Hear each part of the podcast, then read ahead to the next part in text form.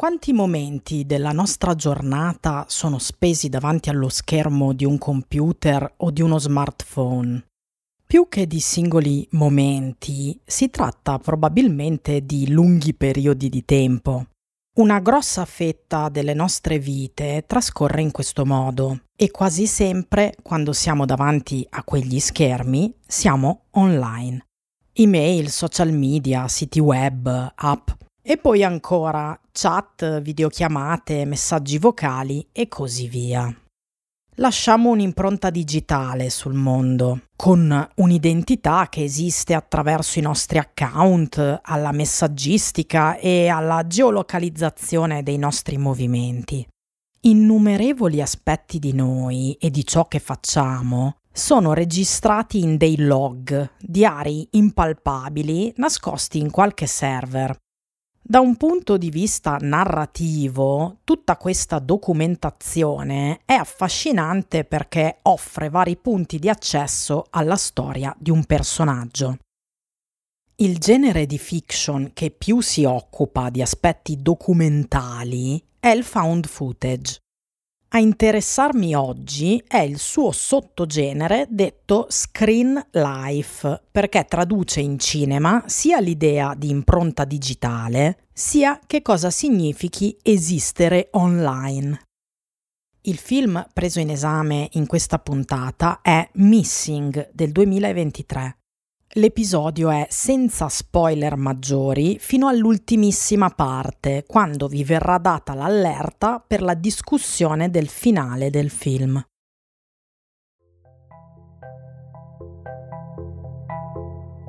Io sono Sara Mazzoni e questo è Attraverso lo schermo, il podcast che vi racconta come sono costruite le storie audiovisive di film e serie tv.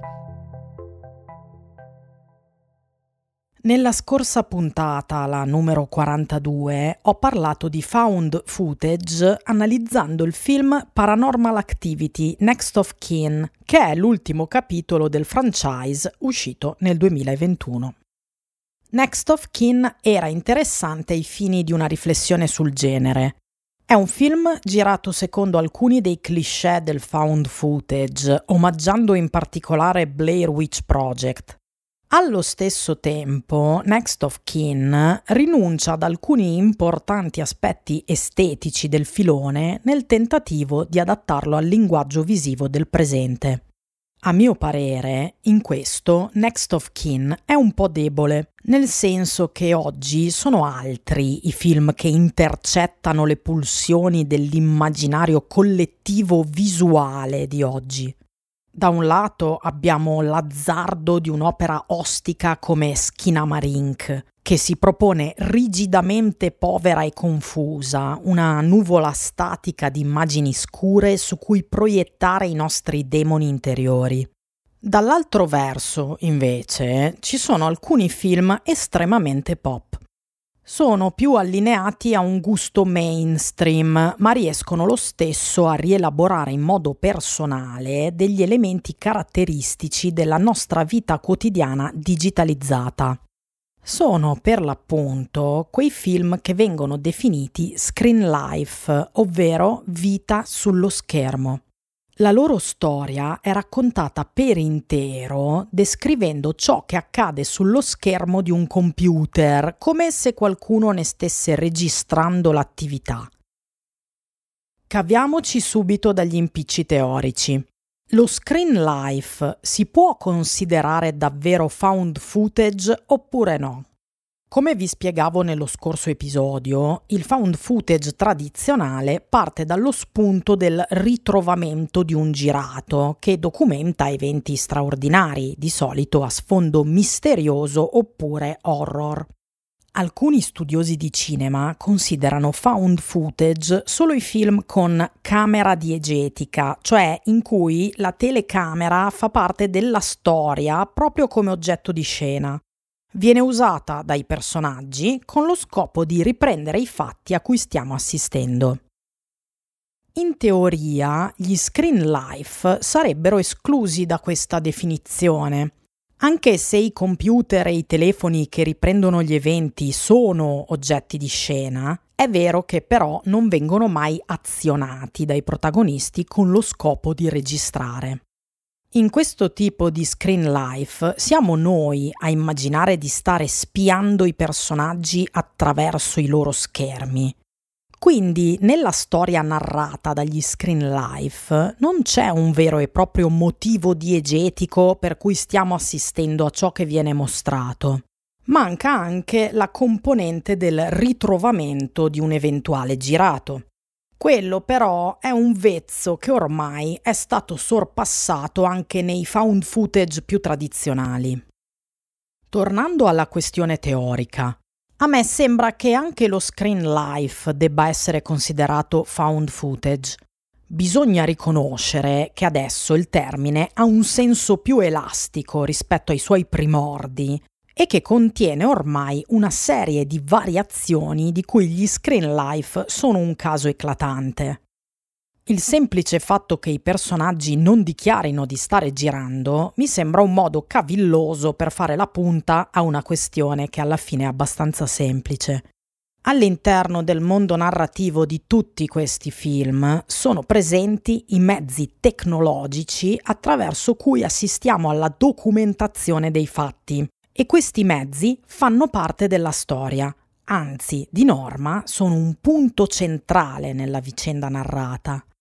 Comunque sia, anche nello stesso screen life ci sono più tendenze. Un modello che è tornato varie volte è quello in cui la premessa è che il film sia costituito da un'ipotetica diretta live su Twitch o YouTube. Due degli esempi più interessanti in questo ambito sono i film Deadstream e Spree. In quei casi abbiamo come protagonista uno youtuber o twitcher che ci porta volutamente in una situazione sempre più horror, mentre sullo schermo vediamo scorrere i messaggi inviati dal pubblico. Noi siamo come dei follower che hanno deciso di assistere alla diretta. Deadstream e Spree hanno tra loro delle differenze stilistiche perché si rifanno a due diversi tipi di diretta social. Quello di Spree è un format che è diventato popolare anche nella televisione degli anni 10, cioè quello dei programmi interamente girati nell'abitacolo di un'automobile. In Deadstream invece abbiamo una vicenda da Ghost Hunter, ma in entrambi i casi il modello seguito è quello dello streamer che se ne va in giro a fare cose idiote. Chiusa la parentesi sulle false dirette social, veniamo allo screen life più convenzionale, ovvero quelli che sono pensati come se qualcuno a un certo punto schiacciasse REC su qualche applicazione del vostro computer e registrasse voi che chattate con gli amici, videochiamate la mamma e fate ricerche online su qualche mistero misterioso. Questo tipo di screen life ha origini non recentissime. Il film francese del 2000, conosciuto come Thomas in Love, viene considerato il primo di questo filone, in un'epoca in cui si parlava ancora di cyberspace.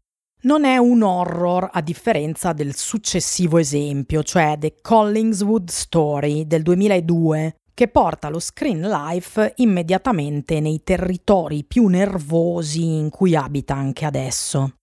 Lo screen life però prende piede molto più avanti, dopo la diffusione del found footage su larga scala. Negli anni 10 arrivano film come The Den del 2013 e Open Windows del 2014, Quest'ultimo è di Nacho Vigalondo, che potreste conoscere come il regista spagnolo di una delle gemme sul viaggio nel tempo, cioè Time Crimes. Dal 2014 in avanti, lo screen life viene consolidato dalla casa di produzione Baselevs Company del regista e produttore russo-kazako Timur Bekmambetov. Infatti è proprio la Baselevs ad avere prodotto gli screen life più noti. Mi riferisco ai due horror intitolati Unfriended e Unfriended Dark Web, coprodotti dalla Blue Mouse, e ai due thriller Searching e Missing. I due Unfriended sono dei veri e propri film del terrore, il primo paranormale e il secondo no. ma è comunque un horror anche se non ha la dimensione sovrannaturale.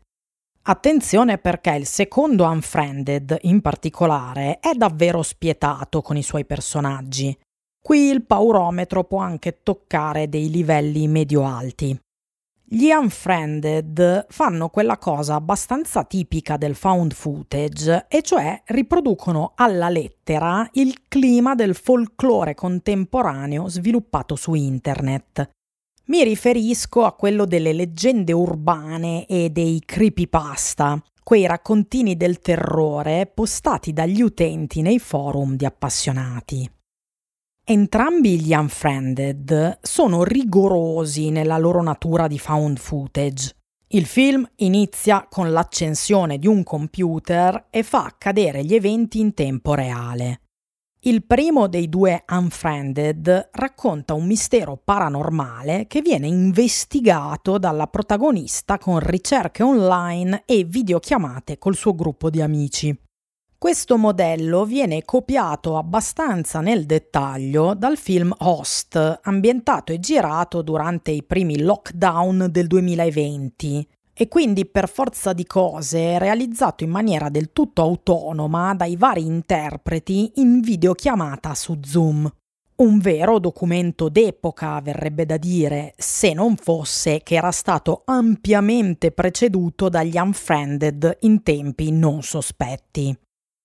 Nello screen life c'è un salto stilistico e concettuale quando la Baselevs Company produce Searching del 2018, che non è più un horror, ma è un vero e proprio thriller che racconta il mistero di una persona scomparsa.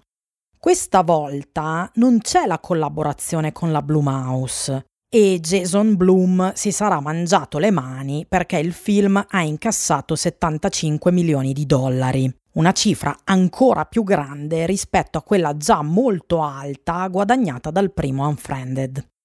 Visto il successo di Searching, la Universal ha messo il produttore Beck Mambetov sotto contratto per altri 5 film dello stesso genere.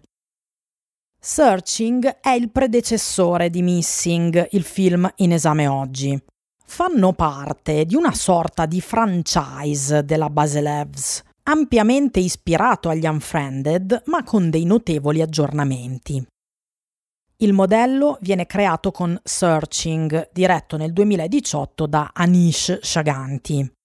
Viene replicato quasi alla lettera in Missing, scritto e diretto da Nick Johnson e Will Merrick, da un soggetto di Shaganti. Da noi è uscito su Prime nel 2023. I due film sono dei thriller che raccontano la storia di una persona scomparsa che viene cercata da un parente che è protagonista della storia.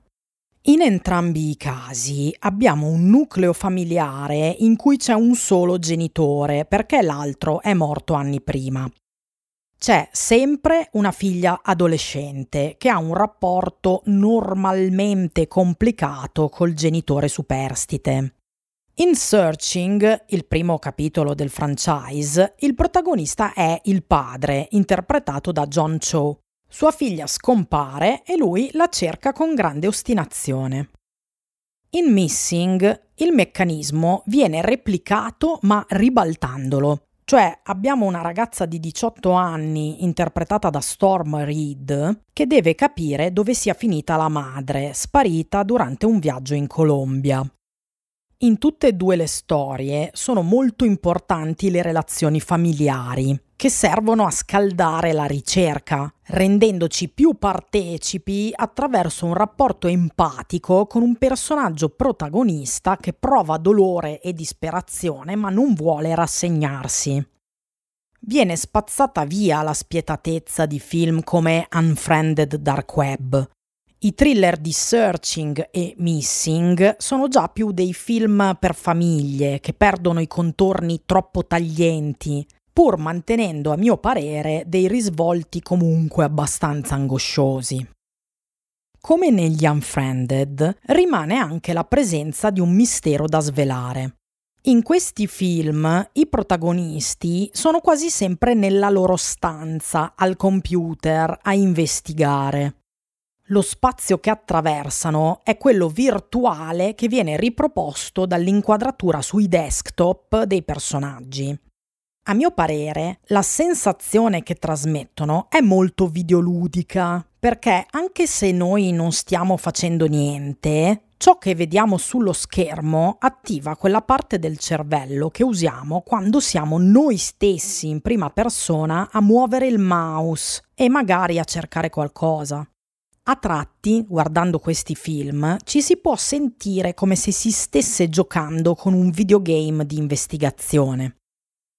Visivamente sono film pieni di finestre che si aprono sul desktop, sulle quali la camera va a zoomare lentamente, a volte facendoci notare dei particolari come un frammento d'immagine o una frase in chat.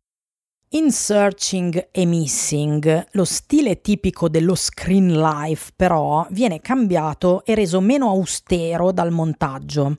Viene abbandonata l'unità di tempo tipica degli altri film.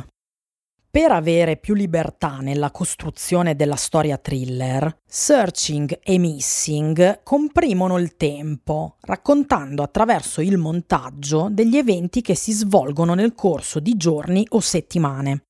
Viene quindi meno una parte del discorso di autenticità artefatta del found footage, tant'è che i due film hanno persino della musica extra diegetica, cioè sentiamo una vera e propria colonna sonora che non proviene dallo schermo del computer in questione.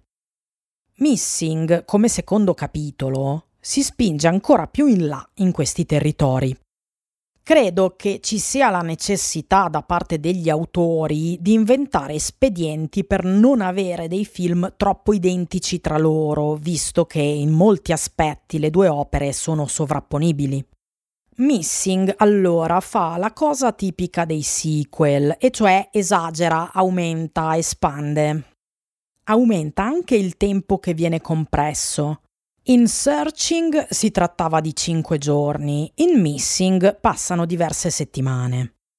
Il montaggio si prende delle libertà nuove, coerenti con la scelta di una protagonista della generazione Z. Il linguaggio filmico diventa quindi più scanzonato e pop, lontano dall'austerità asettica del found footage e vicino a quello dell'internet del presente, di YouTube, Twitch e TikTok. Questo cambiamento viene operato soprattutto con il montaggio di alcuni sommari che comprimono tempo e informazioni in uno spazio breve, comunicandole alla velocità che ci aspetteremmo da TikTok. In questi film, poi, alcune parti della storia sono affidate a dei video di provenienza televisiva che riassumono invece alcune informazioni essenziali in termini narrativi chiari e convenzionali. Di solito accade attraverso servizi del telegiornale che creano dei raccordi tra le varie parti del giallo. Un altro classico è l'esposizione di discorsi via Twitter, in cui sono gli hashtag e i commenti a rivelarci quali siano i sentimenti del mondo che circonda i protagonisti verso il caso. Ciò chiarisce la posizione dei personaggi nel loro contesto, ma serve anche a sollevare eventuali dubbi su aspetti che non hanno voluto prendere in considerazione. Missing, col suo linguaggio pop, contiene degli easter egg particolarmente simpatici che chiamano in causa il mondo della TV streaming. Infatti, il riferimento al capitolo precedente Searching avviene nei primi minuti attraverso una serie true crime di Netflix seguita dalla protagonista che racconta proprio gli eventi di Searching. Si crea subito un contrasto tra la messa in scena tipica della fiction, mostrata da un pezzetto dello show, e quella dello screen life che invece costituirà il film che stiamo vedendo noi. Missing è più generoso di Searching nell'inserire tutti questi scampoli di internet e di streaming, movimentando il flusso della storia in modo da non rischiare mai di annoiare e creando un linguaggio found footage più ibrido. La scelta di costruire un collage di diverse fonti documentali rimanda direttamente a quel discorso che facevo all'inizio della scorsa puntata, la numero 42 su Paranormal Activity Next of Kin. spiegavo come il found footage in realtà abbia origini nella letteratura del terrore, che usava spesso e volentieri tecniche da romanzo epistolare e l'espediente dei ritrovamenti dei diari che raccontavano parti della storia horror.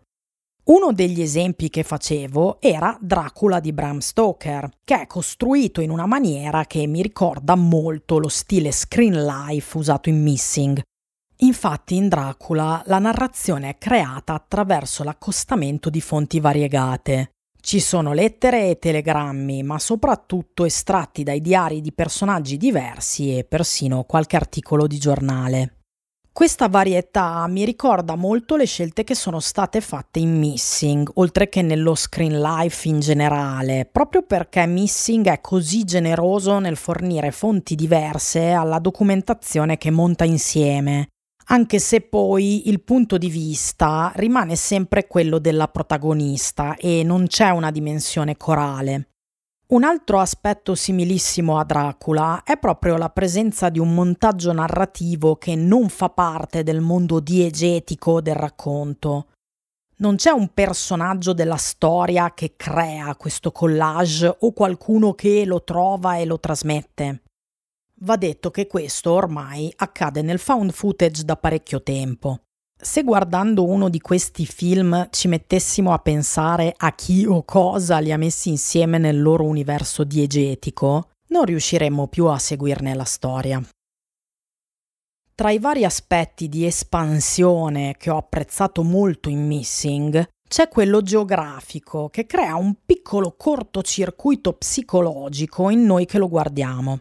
Anche se l'azione è quasi tutta nella cameretta della protagonista, proviamo un senso di allargamento di questo orizzonte. Accade perché c'è una trovata molto intelligente. La madre viene fatta sparire in Colombia e quindi la ragazza deve mettersi in contatto con qualcuno che sarà il suo agente sul territorio. Entra quindi in scena un personaggio locale a cui viene poi accostata anche un'abbondante porzione di footage ripreso dalle webcam della città di Cartagena. Si ha quindi un effetto di espansione nello spazio che cozza volutamente con la costrizione dell'inquadratura nel desktop, aprendo una breccia in uno spazio filmico per sua natura claustrofobico. Il fatto di vedere la ragazza che manovra tutto da una così grande distanza le conferisce un'aura di potere che crea una sorta di vertigine spazio-temporale. Il versante digitale del film sottolinea con insistenza come sia possibile ricostruire la vita di una persona attraverso la sua presenza online, i personaggi lasciano un'impronta talmente dettagliata da consentire alla protagonista di ricostruire le loro storie personali e scoprire i loro segreti. In questo coglie sia qualcosa che viviamo ogni giorno, sia quella che potrebbe essere una nostra preoccupazione per la privacy ma non lo fa in modo angoscioso perché la tecnologia in Missing è uno strumento salvifico e non la minaccia che opprime i personaggi come invece accadeva negli Unfriended e in praticamente qualsiasi altro screen life. Missing è stato realizzato, sceneggiato e diretto da Merrick e Johnson, che erano i montatori di Searching, il soggetto proviene invece da Anish Shaganti, che era il regista e cosceneggiatore del primo film. In un'intervista al Seattle Times, Shaganti ha detto di essere stato inizialmente contrario alla realizzazione di un sequel di Searching. Dice che sarebbe stato come creare un sequel di Memento. Quel tipo di idea, secondo lui, poteva essere realizzata in modo adeguato soltanto una volta. Shaganti e il suo co-sceneggiatore Sev Oanian sono stati però messi davanti a un ultimatum dal distributore, cioè la Sony. O lavoravano a un sequel di Searching o il film sarebbe stato comunque realizzato ma senza di loro. A quel punto Shaganti e Oanian si fanno venire qualche idea creativa per rinnovare il franchise.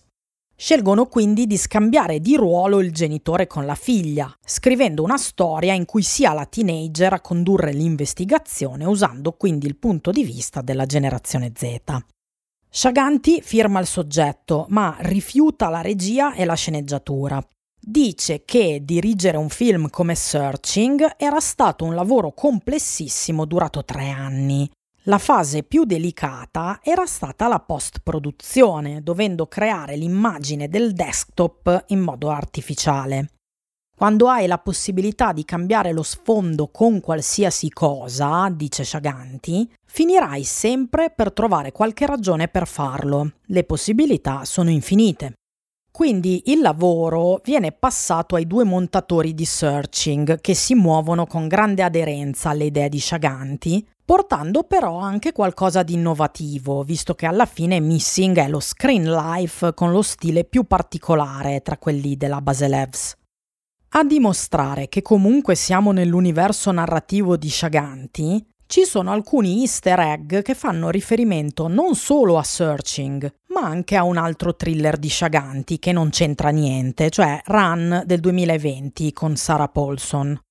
La trovata più simpatica di tutto Missing per me però è l'ideazione del finto format true crime Unfiction di Netflix, che ricrea prima il caso di Searching e alla fine anche quello dello stesso Missing, con un cameo dell'attrice Jasmine Savoy Brown nei panni della protagonista.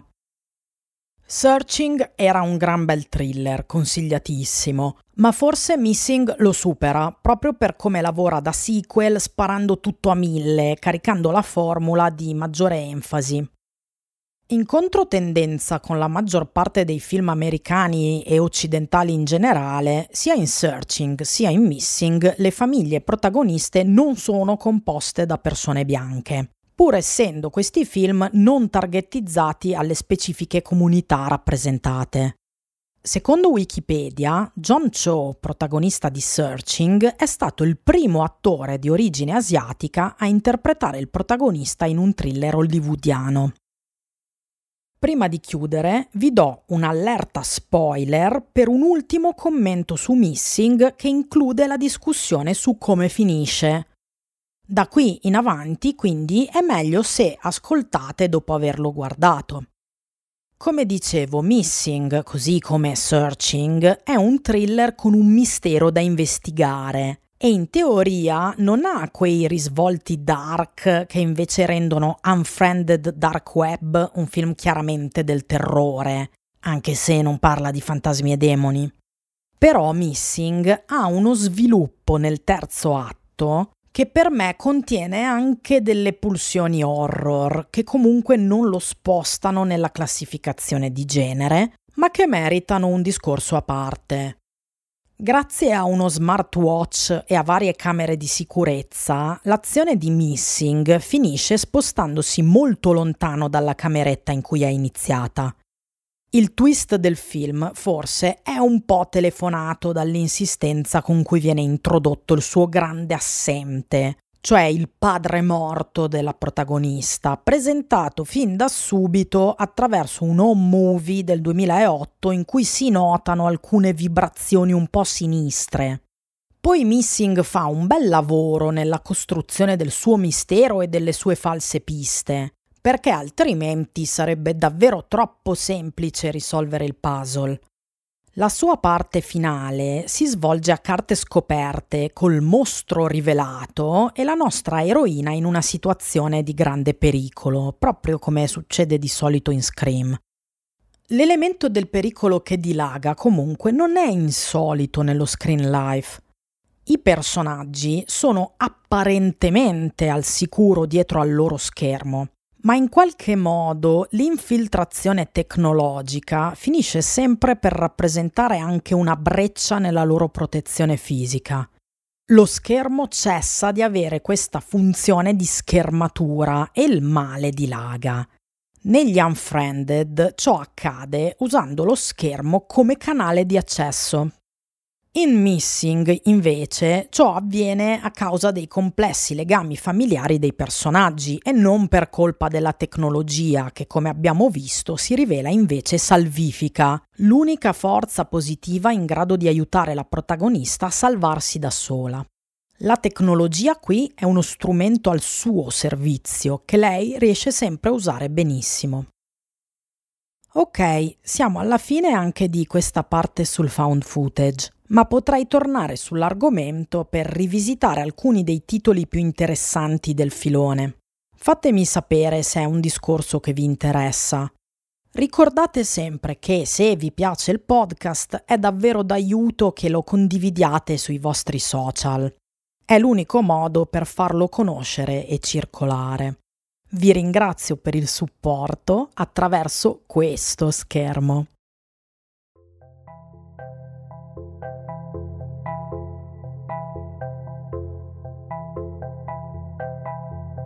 La progettazione e la regia di questo podcast sono di Sara Mazzoni, che sono io, la voce che state ascoltando. Mi trovate su Instagram al profilo Sara Mazzoni Film Serie. Su Linktree c'è un portfolio di miei articoli e collegamenti utili a quello che scrivo. Trovarlo è facilissimo, basta che digitate in un motore di ricerca le parole Sara Mazzoni Linktree. Vi ringrazio per avermi ascoltato, ci ritroveremo presto attraverso lo schermo.